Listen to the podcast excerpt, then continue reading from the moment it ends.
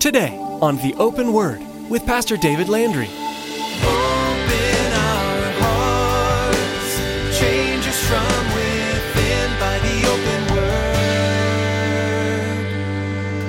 Give us ears to hear your truth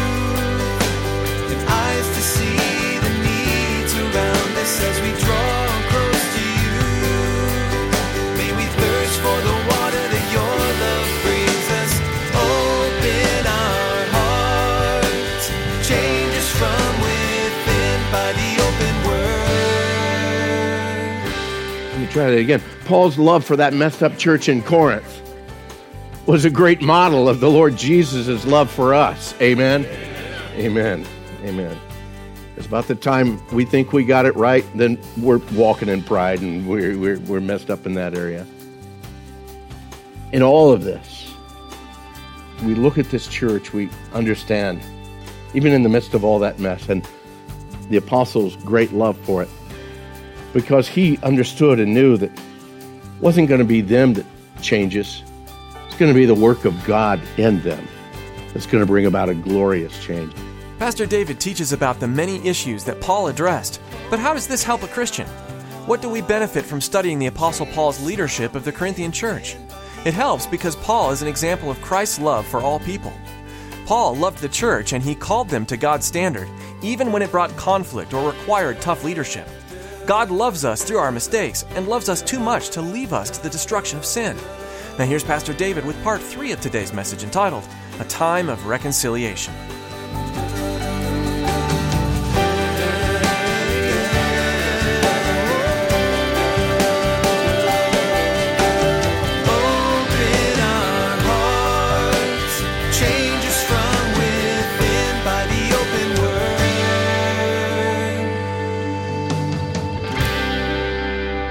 We who declare that we've been forgiven so much, all too often fail to forgive others.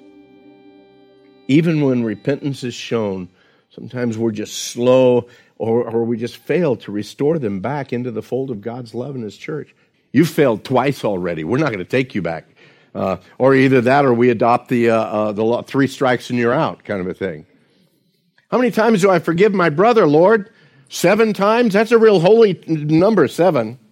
And what did Jesus tell Peter? No, Peter, you got it all wrong. 70 times 7. And we get out our calculators and we figure, okay, 70 times 7, how many is that? Okay, man, you're working on it because you got 390 so. Now, again, the forgiveness. How, how often do we forgive? How often has the Lord forgiven you? Okay? Let's just put it that way. How long, how often has the Lord forgiven you? In whatever culture, in whatever time period we find ourselves, the church needs to be the church. We need to be seen as the bride of Christ. We need to be seen as that city on a hill. We need to be seen as salt and light to a lost and a dying culture. And if we're unable to do that, it's because we're acting and responding too much like the world rather than the peculiar people we're called to be. Therefore, we as the church, we need to be led by the Word of God. We need to be drawn by the Holy Spirit of God to be living in the world and yet not swayed by popular culture. What Jesus say? Lord, I pray that you don't take them out of the world. Just keep them from being a, a part of that world. You see, we're to be in this world. We're to be salt and light. And the only way that salt and light works is when the candle is lit and when the salt is applied. So we're to be in the culture. The culture isn't supposed to be in us. We need to be loving people and yet not accepting of sin. And though the world says, well, that's not loving for you because you're not accepting their lifestyle, you and I need to stand fast, no matter how many times the world tells us that and says, no, you're wrong because I do love them, but I don't accept that lifestyle. I don't accept that choice, but I love them. And I'll die for them. I'll, I'll man, I'll, I'll take a bullet for them. But I do not accept their lifestyle. And you see, the world is going to continue to pound and pound and pound. And beloved, you know it because it's more so today than it was 15 or 20 years ago. And the, the, the cry of our culture that says, no, you need to accept any and all lifestyle is louder and louder and louder to the point that even churches today are accepting of lifestyles that the Word of God says, no, man, you don't, no, that's not acceptable within the kingdom of God. Oh, and by the way, I'm not talking just homosexuality. I'm talking about the variety of lifestyles of sin that are acceptable in the world that the church should never accept. At the same time, loving without accepting sin, and at the same time, forgiving, and yet not inclusive of sinful lifestyles. It's a hard line to draw, just like for the church in Corinth, it was a hard line for them to draw.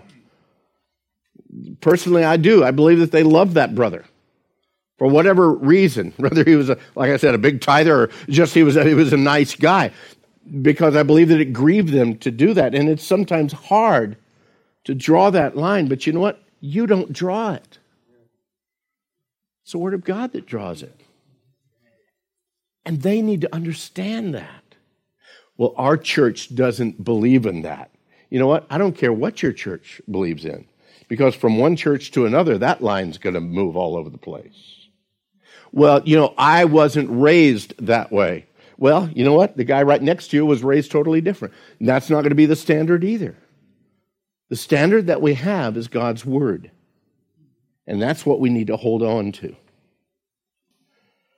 Let's move on. Otherwise, you'll never get finished with this section. Here in, here in 2 Corinthians chapter 2, Paul goes on. Okay. Verse 12.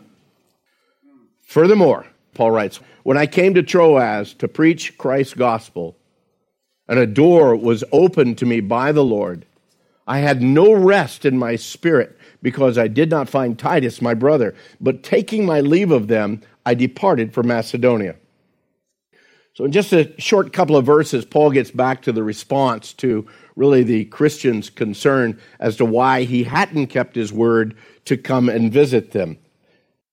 He had started this letter out speaking back in chapter 1 with that dialogue. Back in chapter 1, look at verse 15. He says, And in this confidence, I intended to come to you before, but that you might have a second benefit to pass by you by way of Macedonia, to come again from Macedonia to you and, and be helped by you on my way to Judea. And then down in verse 23 of chapter 1, he, he goes back to the same issue. Moreover, I call God as my witness against my soul that to spare you I came no more to Corinth. There was these major issues that, that needed to be dealt with, and I believe Paul wanted to deal with these things from a distance rather than in person. And that would simply allow the parties to, to think and, and pray through the situation. One of the things I, I use in counseling a lot of times when there's an issue going on between two people, particularly two brothers or sisters in Christ, stop someday and just write these things out. No, don't send an email, but write them out in a letter that you can look over and that you can change and you can edit and you can remove and throw away the first two or three copies and then finally you, you come to where you're speaking the heart of god to the situation. And then once you're satisfied in that writing that man that's that's the heart of god that's not my anger that's not my pride speaking that's the heart of god then you send that out and then that allows that other person then time to respond again with the heart of God. They may read it the first time and get all flustered and infuriated. And, and if it were a vocal thing, they might respond in a way that, again, flares up the situation. But when it's a written thing, they have time to pause. Uh, uh, and again, particularly as a brother or sister in Christ who wants to do this right thing, they have time to, to ponder these things. And so I believe Paul is kind of a, man, I wanted to come, but I, but I dared not come at, at that time because the situation was so intense. The beginning of chapter 2, he, he kind of continues on. Back in verse 1, which we read earlier, he says, I had determined this within myself that I would not come again to you in sorrow. For if I make you sorrowful, then who is he who makes me glad but the one who is made sorrowful by me? So It's from here that we see this dialogue that we just went over in verses uh, 5 through 11 and reference that brother that's sinning. So, you know, he kind of went from, hey, I, I was going to come and see you, but uh, I didn't come. But, oh, hey, by the way, that guy that I told you to, you know, remove from the fellowship, well, you need to get him back. And now he's coming back to this thing of why he hasn't been there. And from that discussion, he, he now returns to the issue of not returning to Corinth. You would think that Paul had a little bit of ADD, right? You know that attention deficit syndrome. I don't think you'd be far from the truth. Because when you look at Paul's writings sometimes, he's over here and he's saying something, then all of a sudden, boom, he's over here saying something over here, and he's saying something over here, all of a sudden, squirrel, you know, he's over here. he's right. it's kind of like, you know, the trial lawyer. He's giving the closing arguments to the judge, and all of a sudden, he hears a Harley Davidson out in the parking lot, and he's talking, well, Your Honor, and suddenly he's drawn attention. It's kind of like a cop that, uh, again, he's standing at a, at a, real intense time with an armed intruder, and all of a sudden he looks, oh, are those donuts on the counter? Uh, you know, so it's kind of like that kind of an issue. Uh, you guys can share that with Mike if you. well, sometimes we see Paul kind of jump this the same way. Anyway, back to the point. Verse 12. Furthermore, when I came to Troas, to preach Christ's gospel, and a door was opened to me by the Lord. I had no rest in my spirit because I did not find Titus my brother, but taking my leave from them, I departed from Macedonia. Troas, Greek city located on the northwestern shore of what is now Turkey, right along the Aegean Sea. Now, to understand the geography of the whole thing, or the topography, or if I had a map, I'd show you. If you had over here Turkey and Troas here, then there is a landmass that comes around over here to Macedonia, and then going way down here, down at the bottom, would be where Corinth is.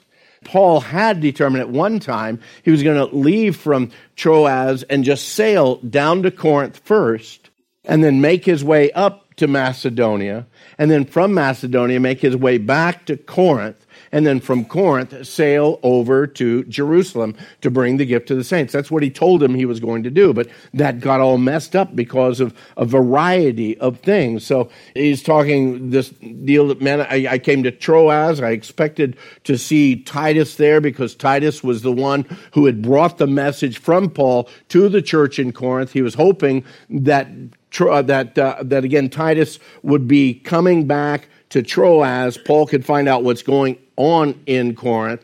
With that information of how things were going in Corinth, then he could go down to Corinth. But when he got to Troas, Titus wasn't there. And so, man, I, I, was stressed out. I don't think he was stressed out because Titus wasn't there. I think he was stressed out because he didn't know what was going on in Corinth.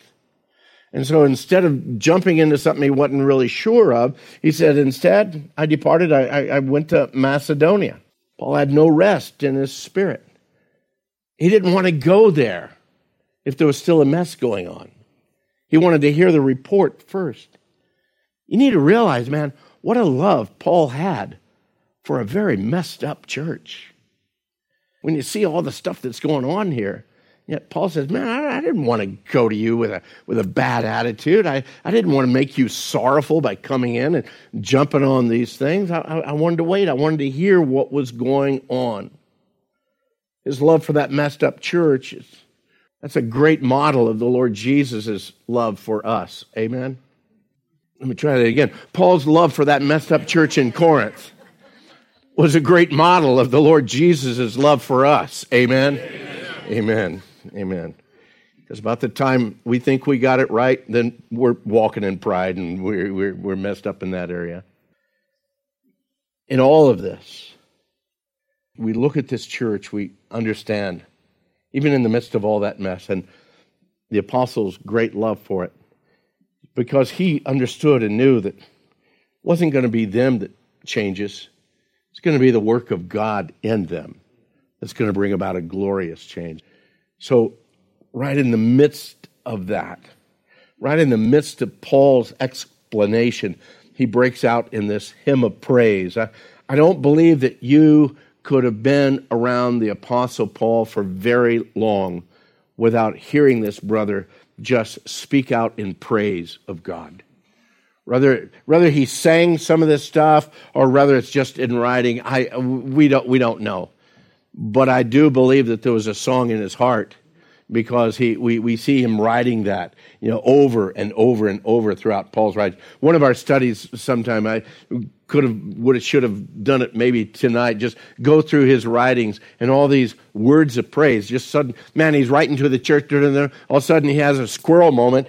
But that squirrel moment is a good one because suddenly he's drawn to the glory and the praise of God, and he says, "Oh man, how how great, how vast, how enormous, how unmeasurable, uh, you know, is, is, our God. You know, far beyond measuring. You know, fathom. Man, we can't even understand." And and so and then he jumps back into the correction and the instruction to the church. I love how I love the passion of this guy. Listen to what he says here in verse 14. Right in the middle of all of this, he just suddenly goes, Now thanks be to God who always leads us in triumph in Christ, and through us diffuses the fragrance of his knowledge in every place. Did you catch that? Through you and you and you and I, he diffuses the fragrance of the knowledge of Christ to the world that's around us. My, my wife for uh, and I for a while we uh, had a little side business of being distributors for essential oils. We don't do it now, so I feel safe in making this comment. The thing about essential oils, sometimes we would put them in a diffuser and man, you put that in, a few drops of oil in there and you turn that diffuser on and it brings this mist up in the air. You walk into the house and man, suddenly it's, it's, it's lemon all over the house or it's lavender all over the house or the one I really like is apple cinnamon. Oh, I don't think that's an essential oil. I think that's a pie. But uh, anyway, that kind of an idea, that kind of a thought of, of just diffusing the very fragrance. You and I are to be the fragrance of Christ to a stinky world. To a stinky world. Some of you might know the term, uh, maybe I'm showing my age, but it's a term from a few years ago. They call it housetosis. Okay? you know, where, where the house just kind of smells stale.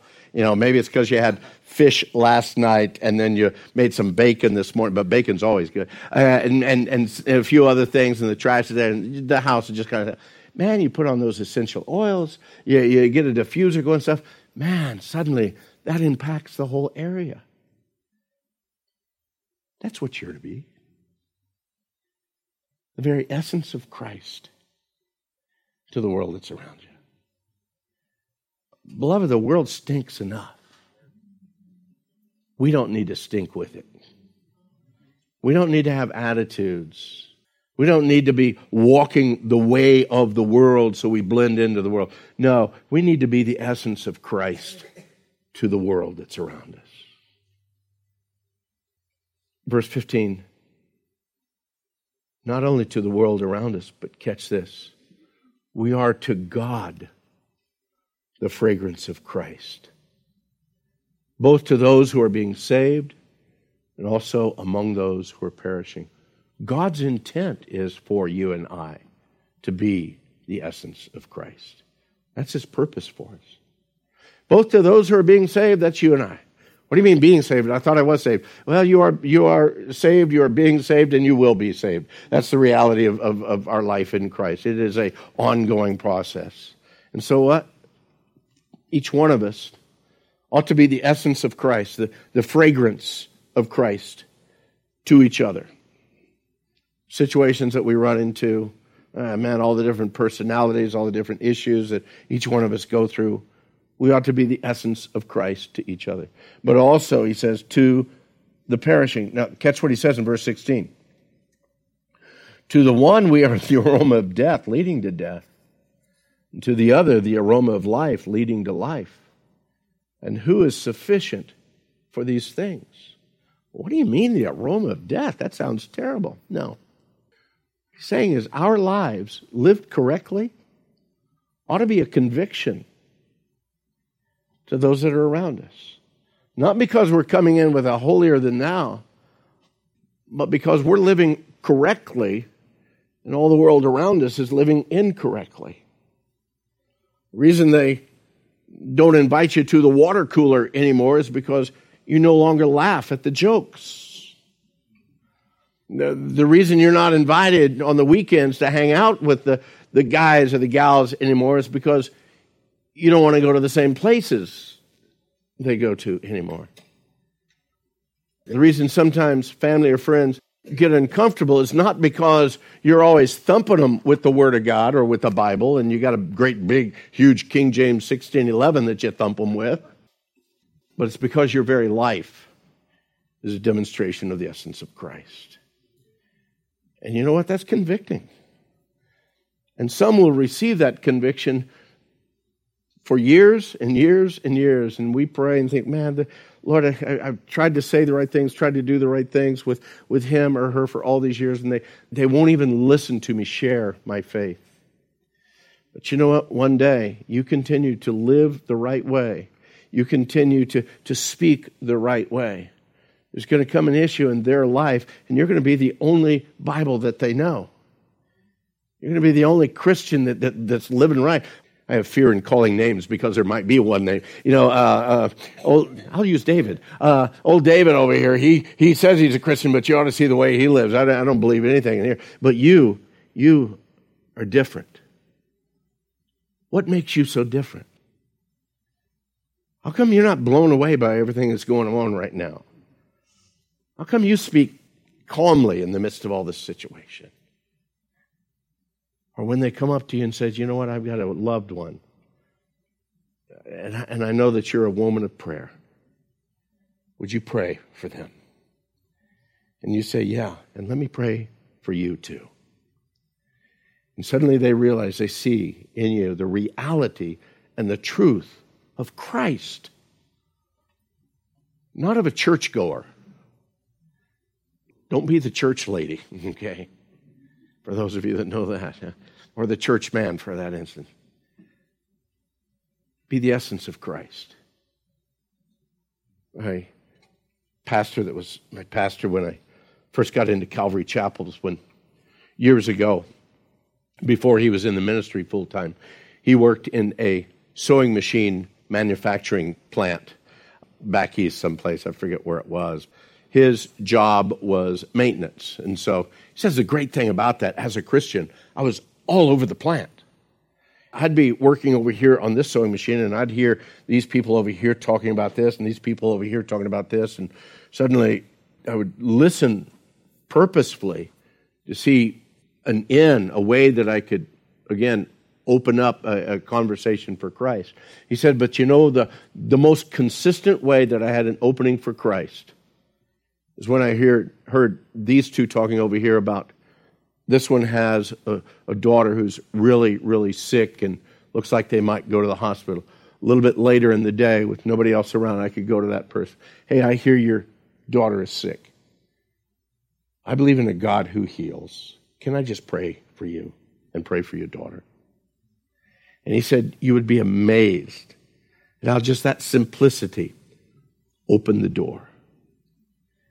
I heard the other day that uh, you might be getting laid off. And I know that's tough for everybody. Can I pray for you and your family? Wow, somebody really cares that much? You see, you and I are the fragrance of Christ. God said we were. God said we were. What kind of fragrance are you?